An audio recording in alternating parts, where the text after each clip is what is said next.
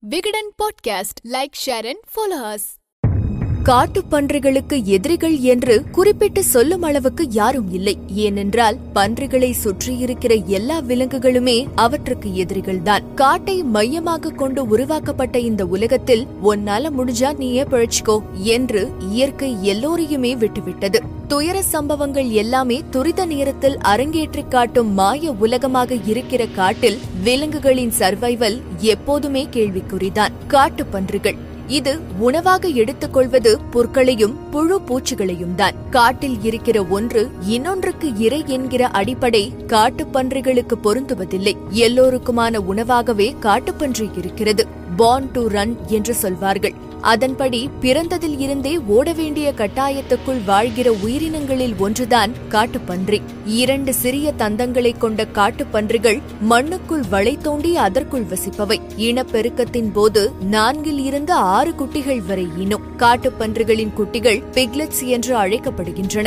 பன்றிகளின் பலமும் பலவீனமும் அவை வசிக்கிற வளைகள்தான் பகலில் பல வழிகளை கொண்ட வளைகளில் தங்குகிற காட்டுப்பன்றிகள் இரவில் ஒரு வழி மட்டுமே இருக்கிற வலைகளில் தங்குகின்றன. ஏனென்றால் சிங்கம் சிறுத்தை கழுதை புலிகள் சென்னாய்கள் போன்றவை இரவில் இரை தேடக்கூடியவை. ஆறு காட்டுப்பன்றிகள் ஒரே வலையில் தங்கியிருப்பதால் அவற்றின் வெப்பமும் அதனுடைய வாசனையும் மற்ற விலங்குகளுக்கு எளிதில் பன்றிகளின் இருப்பிடத்தை காட்டிக் கொடுத்துவிடும். அதனால் அவை தங்களின் வலையை ஆழமாக தோண்டி பாதுகாப்பாக இருக்கும்படி அமைத்துக் கொள்கின்றன. அப்படியே மற்ற விலங்குகள் கண்டறிந்தாலும் அவ்வளவு எளிதில் வலைக்குள் சென்றுவிட முடியாது. சிங்கங்கள் சிறிது நேர முயற்சிக்கு பிறகு அங்கிருந்து கிளம்பி விடுகின்றன. சிங்கங்கள் எப்போதும் எளிதான முறையில் கிடைக்கும் இரையைத்தான் விரும்பும். ஆனால் சிறுத்தைகள் முடிந்த அளவுக்கு போராடி வலைக்குள் சென்று காட்டுப்பன்றியை வெளியே இழுத்து வந்துவிடும். சிறுத்தையின் உடல்வாகு சிறியதாக இருப்பதால் அவை கடின முயற்சிக்கு பிறகு காட்டுப்பன்றிகளை வேட்டையாடி விடுகின்றன. காட்டுப்பன்றிகளின் குடும்பத்தில் தலைவனாக இருக்கக்கூடிய பன்றி எப்போதுமே பின்னோக்கியே தன்னுடைய வலைக்குள் செல்லும். எதிரிகள் யாராவது வந்துவிட்டால்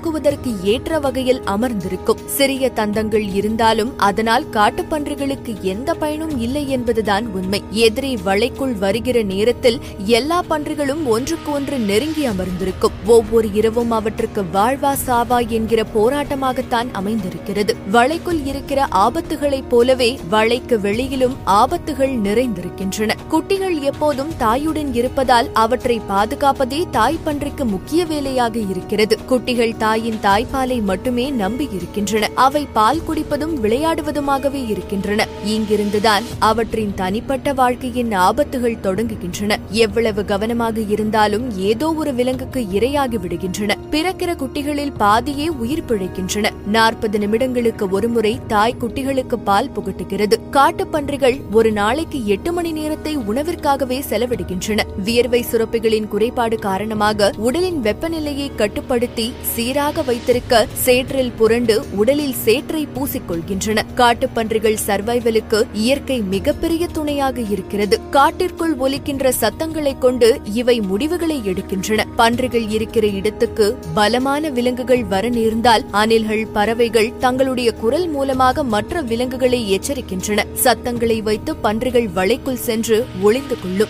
பலம் இருப்பவன் எப்படியாவது பிழைத்துக் கொள்வான். பலவீனமானவன் எப்படியேனும் தன்னை காத்துக் கொள்வான் என்கிற அடிப்படையில்தான் காட்டுப்பன்றிகள் தங்களுடைய சர்வைவலை இப்போது வரை தக்க வைத்துக் கொண்டிருக்கின்றன. காலம் முழுவதும் யார் யாரோ துரத்திக் கொண்டே இருப்பார்கள். காரணமே இன்றி ஓடிக்கொண்டே இருக்க வேண்டும். எல்லாவற்றையும் கடந்து காட்டுப்பன்றிகளும் இப்போது வரை வாழ்ந்து கொண்டுதான் இருக்கின்றன.